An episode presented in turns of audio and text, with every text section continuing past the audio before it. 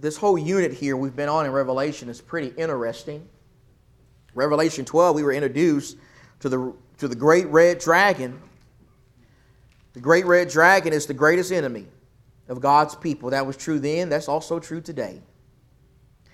Like Brother Greg preached about last Sunday, this great red dragon is also referred to as a roaring lion in the scriptures.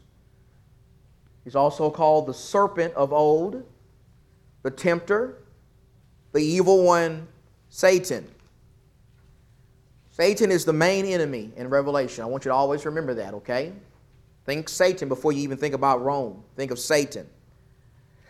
Satan is the one who is using the two beasts, according to chapter 13, to try to assault the kingdom of God. The sea beast, which we said represents the political power of Rome, and then the earth beast, which represents the emperor worship system that was going on at this time. In chapter 14, we learn that God's people, even though they're going to be assaulted by the devil and his henchmen, they're ultimately going to be victorious. God's going to lead them to victory over all of their enemies. When we looked at verses 1 through 5 of Revelation 14, we saw a picture of the saints, the 144,000, not a literal number, but a number that represents all of God's people, the totality of God's people. I believe they're pictured in victory in heaven, the place where God's people receive their ultimate rest.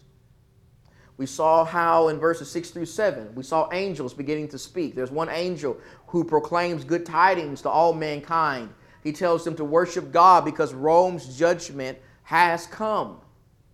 In verse 8, this is emphasized further by a second angel who calls out, Fallen, fallen is Babylon the Great.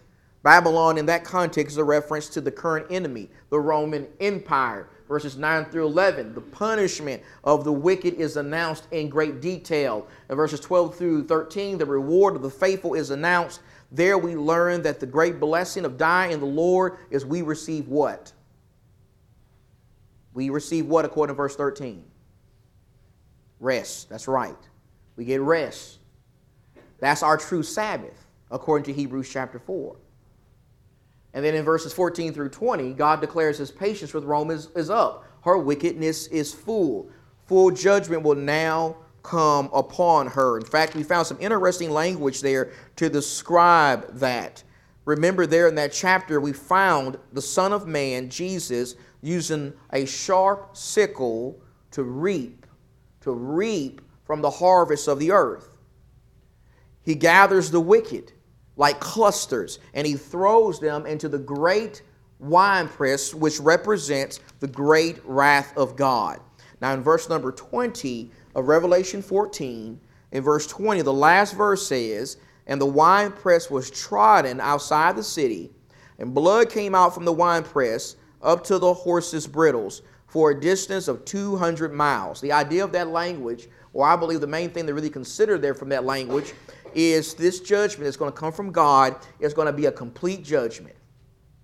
It is going to be a full judgment. It is going to be like blood going throughout a city. It's going to be a full judgment. Unlike the previous chapters, where we only found God's judgment being executed a third, a third of God's judgment, this is not a third here. This is full. This is a full judgment. This is complete. It's going to be like a great sea of blood going throughout the world. All of God's enemies were going to suffer. They were going to be punished and forever cast away from his presence. That's what that strong, symbolic, apocalyptic language, I believe, represents. And so we come now to the summary chapter, or the summary of the chapter. And in this chapter, we learn that Rome's power is limited. That's very important. It may have been a great empire, but it had limited power limited power. She may have been powerful, but not more powerful than God. God's people may have been suffering, but God was going to vindicate them and bring judgment upon the empire. God saw everything that was taking place, and He was ready now to bring down the enemies of His people. And so that's kind of where we were, or that's where we left off on Wednesday. Let's pause for a little bit before we read uh, the short chapter of Revelation 15. Let's see, does anybody have any comments, questions? about from Revelation 14. Anybody want to say anything from Revelation 14? This is your chance right now. Anything from Revelation 14? Does all that make sense? Are we good? Somebody give me a thumbs up or something. Y'all looking at me kind of weird. Okay, we good? All right, good deal. All right, thank you, Lisa. I appreciate that. All right, let's go now, chapter 15. I'm going to throw a summary slide up for chapter 15 for now, and you can write that down if you want to, but I'm just going to keep this up. I'm going to keep this up for, for the time being. And Revelation 15 is only eight verses. So let's go ahead and just read. We're going to read what's going on here in the chapter. In this great chapter, I believe what's going on here is God's going to take some time to comfort his people. He's going to encourage his people. He's going to encourage he's going to encourage the church. Now, we just learned in Revelation 14 that God's patience is up. It's up with Rome. He's given them enough time to repent. His full wrath is about to come upon them. He's about to do away. He's about to do away with the empire. That's the main message of chapter 14. And God's going to go into detail about how he's going to do this. But before he does that, he does, like we've also already seen many times in this book, he is going to paint a scene of comfort for his people. He always wants to comfort his people. And so he's going to comfort his people. He's going to paint a scene of victory. I believe that what we find here in Revelation 15 is a picture of the aftermath. The aftermath of what's going to happen once God brings down the empire. I believe here in Revelation 15, God's people are being pictured as being with God. They are with God and they are celebrating the fact that God has vindicated them and brought down their enemies. Do you remember back when we looked at the, what was it, the fifth seal and the seven seals, when you had the souls under the altar, the, martyred Christians, what were they shouting from under the altar? Do you remember? How long, how long? And God told them to rest. You just rest and wait. Well, here, this is God has finally done that. He's finally avenged them. And we see a picture of them with God celebrating that God has kept his promise. And so let's start with Revelation 15. Look at verse 1. Verse 1. Remember, I read from the New American Standard Translation. John says, And I saw another sign in heaven, great and marvelous, seven angels, who had seven plagues, which are the last, because in them the wrath of God is finished. And I saw something like a sea of glass mixed with fire and those who have been victorious over the beast and his image and the number of his name, standing on the sea of glass, holding harps of God. And they sang the song of Moses, the bondservant of God, and the song of the Lamb, saying, Great and marvelous are your works, O Lord God the Almighty. Righteous and true are your ways, King of the nations. Who will not fear, O Lord, and glorify your name? For you alone are holy, for all the nations will come and worship before you, for your righteous acts have been revealed. After these things I looked, and the temple of the tabernacle of testimony in heaven was opened. And seven angels who had the seven plagues came out of the temple, clothed in linen, clean and bright, and girded around their chests with golden sashes. One of the four living, living creatures gave to the seven angels seven bowls full of the wrath of God, who lives forever and ever. And the temple was filled with, the, with smoke from the glory of God and from his power, and no one was able to enter the temple until the seven plagues of the seven angels were finished. Okay, so let's go back to verse number one. In verse number one, notice how there the last of God's judgment of God's judgments are presented. What are they called? What are the judgments of God called there in verse number one? How many of them? They're called seven plagues. What, what's the big deal about the number seven again? Somebody tell me. Complete. This is a complete judgment, isn't it? It's not a third here. This is seven plagues of wrath. That's how God's judgment is described in that verse. It is described as plagues. I can't help but think about something from the Old Testament. When you think of plagues, what do you think about from the Old Testament? Yeah, you think about Moses and how God used plagues in that time to bring judgment upon his enemies. There, when you look at this chapter very carefully here, and we don't have time to really get into this, there is a lot of things that point back to the Exodus in this chapter. There's a lot of things that remind you of the Exodus. And I think that's intentional. I think that is intentional by John here. You have plagues being referred to. God's going to bring plagues upon his enemy. Seven plagues. Seven, like y'all said, being complete. This is a complete judgment from God. Now, at the end of the chapter, and, and really going into the next chapter, these seven plagues are also going to be called something else. They're also going to be called seven what?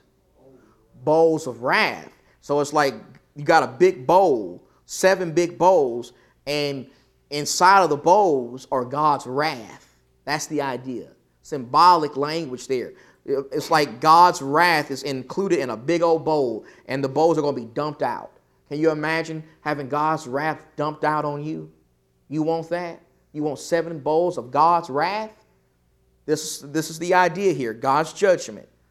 So you got seven angels with seven plagues. The seven plagues are called the last. Why, is there, why are they called the last? This is it. This is the last. No more time for repentance. God's doing away with them. The seven plagues are the last. The idea there is this is a full judgment, the full wrath of God. The wrath of God is finished. Brother Don, go right ahead, sir. When you look at the plagues that, that Moses brought on Egypt, God brought on Egypt through Moses, there were ten. Yep. That's a perfect number. Yep. When you look at this, there are seven. That's also a perfect number. But there's a big difference. With Moses, it was against Egypt only. So it was the exact number necessary to bring about the objective of releasing Israel Right. from bondage. This is the complete number. There ain't no more. Yep. This is it. Final. Done. You know, the Egyptians, you know, they, they continued on as a nation, even after that. They continued on. In fact, when you read, we read the prophets carefully, God continues to bring judgment upon the Egyptians through various times in history. It's, Isaiah 19. It's a great passage where it talks about God riding on a cloud into Egypt. That was way after, way after the Exodus. So there is a contrast there too. You're right, Don.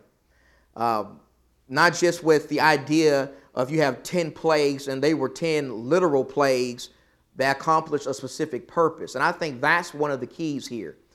With those plagues, even with those plagues, there was a sense in which God, he knew Pharaoh was going to repent, but he was still giving him a chance with every plague. Pharaoh could have changed, couldn't he? He could have changed. He chose not to. He chose to rebel against God, to fight against God, and with every plague that came upon him, God was exposing something. He was exposing the false gods of the Egyptians. That's really what was going on. And through that, through their suffering, God's will was accomplished, the people were let go. This is the idea of vindication. This is not so much exposing false gods, but this is God punishing people for rebelling against Him and, and, and trying to destroy His church.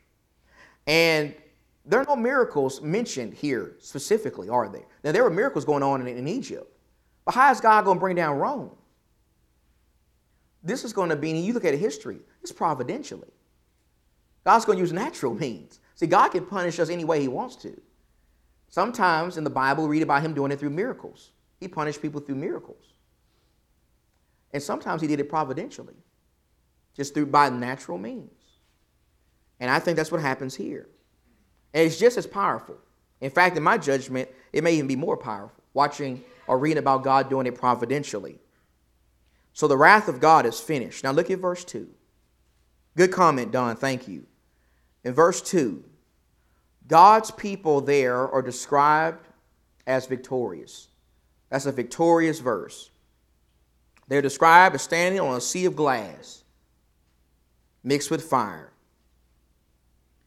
And they're standing in victory over who? According to verse 2. The beast and his image. So they're victorious over the beast. They're victorious over everything the beast stands stands for. They're victorious over the empire and the false emperor worship system. God prevails. Just like he prevailed in Egypt, mind you, against the Egyptians and their false worship, their false gods. There that parallel is again. Now they're holding harps. Let me ask y'all something. I might get in trouble for doing this. This is what happens when I try to ad lib a little bit. I should stay on the script, done, but I can't help myself. What do y'all think about those harps? I mean, we can speculate. That's about it, I think. You know, I remember being in school, and, and a lot of folks knew that I was affiliated with the Church of Christ, and my classmates were always messing me about instrumental music. And they would say, How can you go to a church that doesn't believe instruments are okay? You can read about harps in Revelation. So, what do y'all think about that? What, what, what, is the, what do we say about the harps there? Say it again. Somebody say it louder. Somebody said something back there. Say it louder, please. Not literal. You got literal harps in heaven? Really? A spiritual place? Did not Paul say that flesh and blood cannot inherit the kingdom of God? And even if they were literal, which they're not, you're right. What does that have to do with what we're doing on the earth? That's nothing to do with that. So that's not the point. The point of the harps there is not to tell us how to worship on the earth. That totally misses the point. Brother Gary, go right ahead, sir. Yes, that's exactly the point. Gary said it. It's introducing what's coming up next. That's the point. It's, it's setting up this song of Moses. You know, I read something, and I, hopefully I can recite it correctly. But one of the things that was interesting about first century worship for the Jews, especially on the Sabbath day, is they would often sing the song of Moses. They would sing the song of Moses. They would sing it from Exodus 15 in the morning, and they would sing the one from Deuteronomy 32 in the evening. And why would they do that on the Sabbath day? Well, because they viewed that text often as a text that talked about the rest and deliverance of God's people. So they felt it was appropriate for them to do it on that day, on the day of rest. And under the old covenant, was there instrumental music that was part of their worship? It's pretty clear it was. And so maybe that is the idea there. Maybe that is a this is an Old Testament reference here or, or getting us to think about something from the Old Testament that's going to be ultimately fulfilled spiritually in the New Testament. The Song of Moses, the worship of Israel, so particularly if John was familiar with, it, with what they did on the Sabbath in, in Jerusalem. Maybe that's the idea there. Uh, that makes sense to me. But I agree with you, Gary. I think this is setting up, this, this idea here is setting up the main point of the unit, which is the Song of Moses and the Lamb. So that's a good point. Brother Rick, go right ahead, sir. Your idea that this ties back with the Old Testament, do you have any ideas of, of what the seed was that he saw that was like a seed? I've been thinking about that, Rick, for, for 24 hours. I'll tell you, And I, and I read what commentaries say about it. I mean, I, want, I definitely want to hear your thought. I was gonna say, for the longest time, I was thinking of a sea like a, you know, an ocean. Right. However, in Old Testament times, the sea was out before the tabernacle. It was what the priests went into to purify themselves before going into the tabernacle. And, and you know what? That makes a lot of sense. And that could be a reference as well. For, and, and in addition to what you're saying, something else that popped in my mind was the passage through the sea of Israel going out of Egypt. And once they passed through the sea, what did they sing on the other side? They sung the song of Moses. So that's something else I thought about. That maybe that could be a possibility as well. It's just good things to, to speculate, I think. I really do. I think both of the ideas, at least in my judgment, make sense. Brother Don, yes, sir. When you look at the inside of the tabernacle, or the, the, the view of it as indicated by Scripture, you had the wood, but it was covered over with gold, and the gold was polished to a high sheen. And then the candelabra setting on the side, so you've got the light back and forth, gold mirrors the gold mirrors. It, it's like an infinite, you're, you're looking into mirrors that give you, that's like the sea. Yes, yes. So that's a symbol of heaven, what heaven's like, and the infinity of heaven, you know, symbolized by the, the light bouncing back and forth between the mirrors. There's no end to it. And I see this as the same. I, I- no, I, I think those are, Here's, here's the view of heaven. It's just, it's, it's wide open. that makes sense as well. I mean, in my judgment, everything y'all are saying, I, I, I think it's good things to speculate on, and I think it, it's very, it could be likely true. It makes sense. Doug, I'm not calling on you. Okay, good. I don't want you to say nothing. No, somebody else had a. Who else had a comment? Was that was you, you Jamal? Go right ahead, sir. It also sounds like uh, God is also letting us know a change is taking Yes, a change is taking place.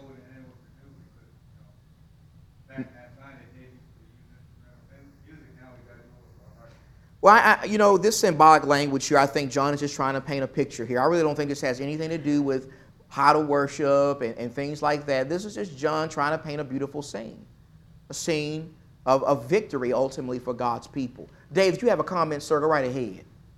Song of Moses was a song about their deliverance from Egypt. Yes. That's good to keep in mind, because it's a good contrast to what is going on here.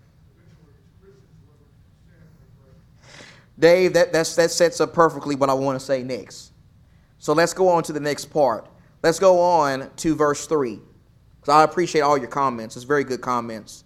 In verse 3, we find them praising God for giving them the victory, like Dave said. This is about victory. Notice how they sing the song of Moses. The song of Moses. The song of Moses, and Dave already made reference to it, is a song of victory. You can read about it twice in the Old Testament that I'm aware of.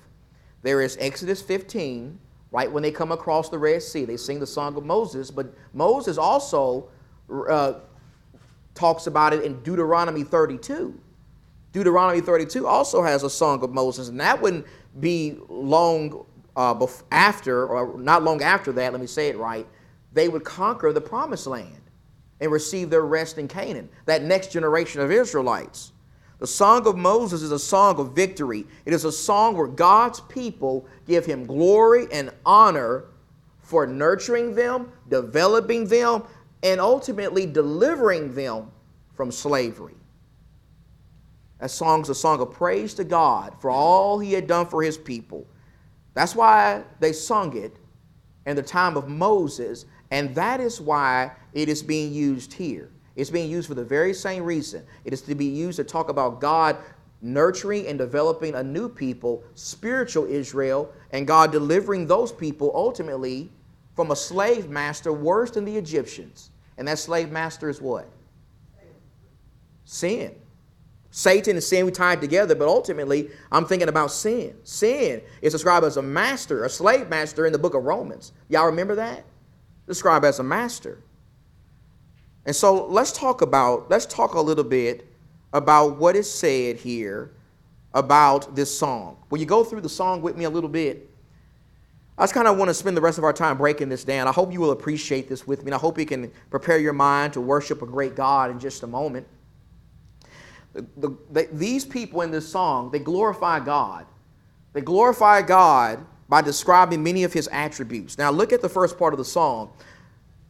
We, we've just talked about it being called the Song of Moses, but it's also called the Song of Moses and the Song of the what? The Lamb. The Lamb, we've seen that language already many times in Revelation. The Lamb is who? The Lamb is Christ. Remember, Moses was a type of Jesus. He, his work ultimately foreshadowed what Jesus would do, but Jesus would do it at an even higher level. And the Hebrew writer makes this point in the book of Hebrews how Jesus is superior to Moses. That's one of his points in Hebrews. And so the first song in the Old Testament is called the Song of Moses. But God's people here in Revelation 15 are singing the song of the Lamb. They're singing the song of Jesus. They're singing the song of a deliverer that is greater than Moses. While Moses delivered Israel out of Egyptian slavery, the Lamb, Jesus, through his work as the Lamb, through his sacrifice as the Lamb, he led his people out of the slavery of sin. Do you see that? You see the parallel there? Moses leads Israel out of physical bondage. Jesus is greater than Moses, and he leads us out of spiritual bondage. The song of the Lamb. That's our ultimate victory.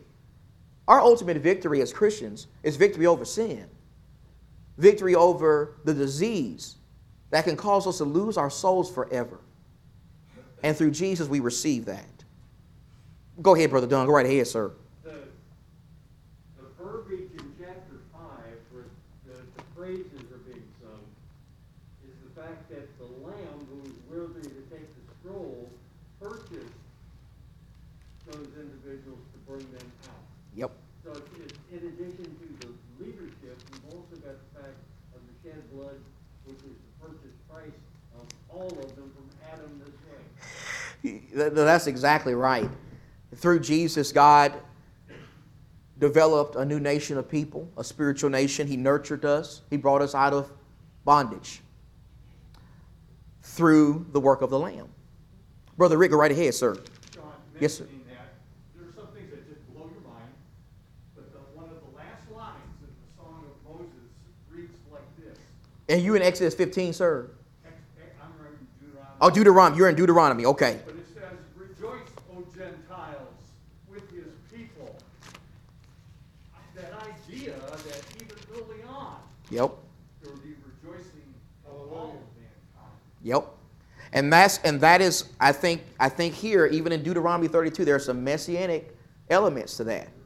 I think this is a pointing I think Moses is pointing people to the Messiah and the ultimate deliverance that was coming. Uh, the ultimate rest that was coming from God's people and to the ultimate promised land which was heaven. And I think it all of that ties to Revelation 15. I think I think Revelation 15 is showing us the fulfillment of even what was being sung in the Song of Moses ultimately, and what Moses was pointing to. Because then Moses and I say, even in Deuteronomy, there's a prophet coming greater than me, and you should do what with him? You should listen to him. What did God tell John the Baptist after Jesus came out of the water? This is my beloved Son, in whom I'm well pleased. And that same language is repeated when they're on the Mount of Transfiguration. And what did he say to Peter when Peter opened his big mouth and said, Let's build three tabernacles? hear him. I think God right there is making a play or making a reference back to Moses' words because who was on the mountain with them when they woke up from their nap? Moses. Moses was there. It's, it's deep. It's deep. And, so I, I appreciate you. I appreciate you bringing that up. So this is a song of the Lamb. Now, look at the next part. Great and marvelous are your works.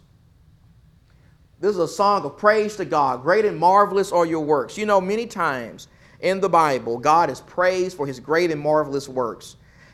I'm going to give you a few references here. I hope you've noticed this in the Psalms. If you keep reading the Psalms, and I hope you're doing that, just kind of just make just get you a little piece of paper or your Bible like I do.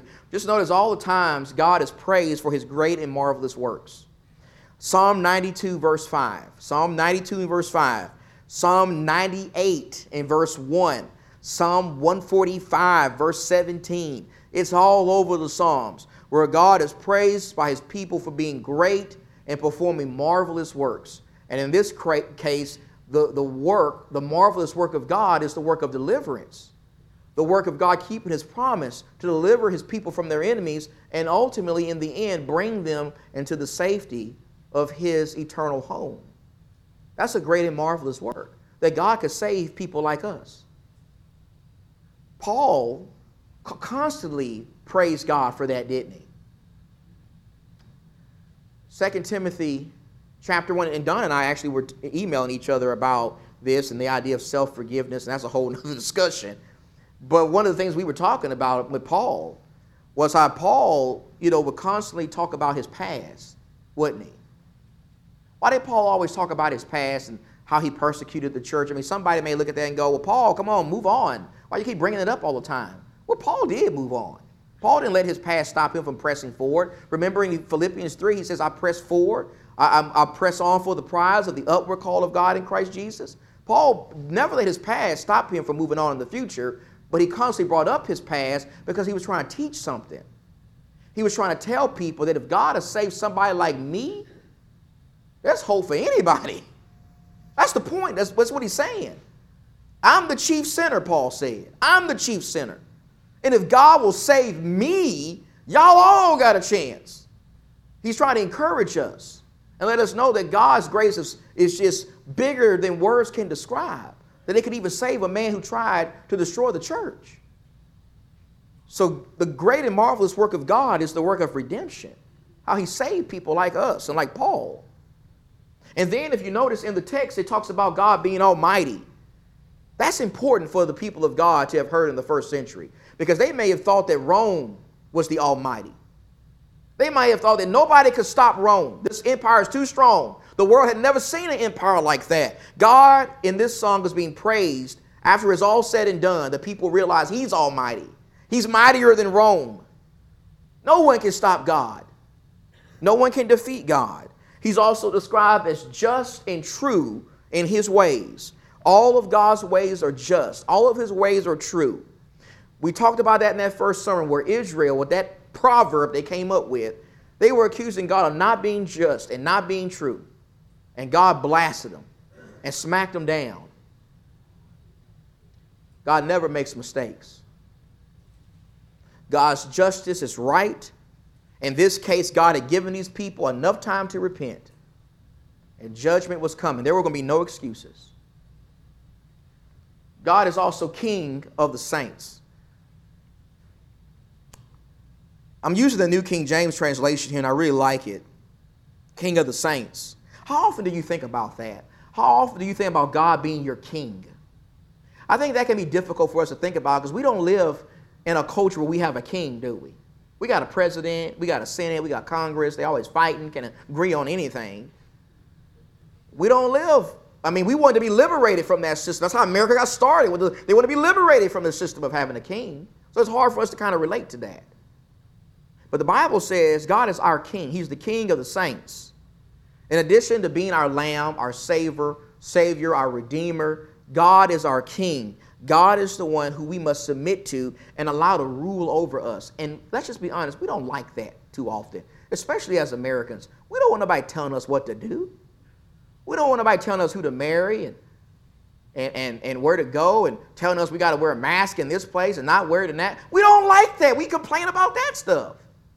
We don't like nobody telling us what to do as Americans. We celebrate our freedom. And there's nothing wrong with that, but let's not go too far with that. Let's understand that God does have the right to tell us what to do. He made us, and we need to allow Him to rule over us completely. We may can argue with the government about things we don't like, but we don't need to argue with God. God is the potterer, and we are the what? We're the clay. We do what He says. In fact, that brings us to the next part where it says, who shall not fear you, O Lord? That's a rhetorical question. The answer is obvious. We all should fear God. In that Proverbs 1 and verse 7, the fear of the Lord is what? The beginning of wisdom. We need to fear God. And sadly, many people don't fear God, do they? What is the ultimate test that somebody doesn't fear God? What is the ultimate demonstration that somebody doesn't fear God or if they do fear God? What would y'all say? What is the what is the ultimate way I could show you that I either fear God or don't fear God? Yes, either accept Jesus or not obedience. That's really what it's all about.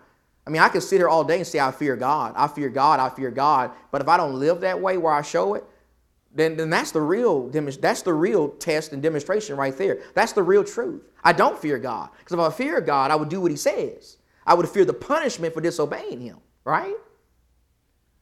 We need to fear God. And then notice the part about how we need to glorify his name. He needs to be glorified. And that's something else that's found through the Bible. 1 Corinthians 10 31. Paul says, Whatever you do in word or deed, you do it all to the glory of God. Matthew 5 16. Let your light shine before men in such a way that they may see your good works and then, as a result of that, want to glorify your Father who's in heaven. God is worthy of glory. That's really what everything is about at the end of the day. That's what our worship should be about, our Bible study, our lives, everything we do, our marriages, how we raise our kids, how we act on our jobs. It all should be about glorifying God. I want to glorify God, bring the glory to Him for everything that He does. Even when it comes to soul winning, it's all about glorifying God. God gets the glory, never us. It's always about God. And then one, uh, just a couple more things, real quick. The holiness of God. You see the holiness of God in there? He alone is holy. He's holy. He's perfectly holy, is the idea. He's perfectly set apart from sin. You're going to see that all through the Psalms also. Keep looking for that. All the nations, all the nations shall come and worship you. I want to say some more about that. I need to stop because that statement there is something that the Jews missed. They missed that. They did not like that all nations will come and worship God. We're going to talk on Sunday, and we'll save this, uh, or Wednesday about this more. But think about, as you, as you prepare for Wednesday, think about the conversation that Jesus had with the Samaritan woman. We're going to talk about that Wednesday, and we're going to talk about it more on next Sunday. That conversation about worship with a Samaritan woman is very important because there Jesus talks about something. And I believe he's even saying something that's being referenced to here about who is to be worshiping God and who's able to worship God. And even especially about location when it comes to worshiping God. So let's stop right there. You okay with that? A lot more I, wanted to say, but we'll pick it up Wednesday. We're doing okay with our time. Uh, I appreciate your comments and, and all the things you said today. God bless you. Let's get ready to worship God.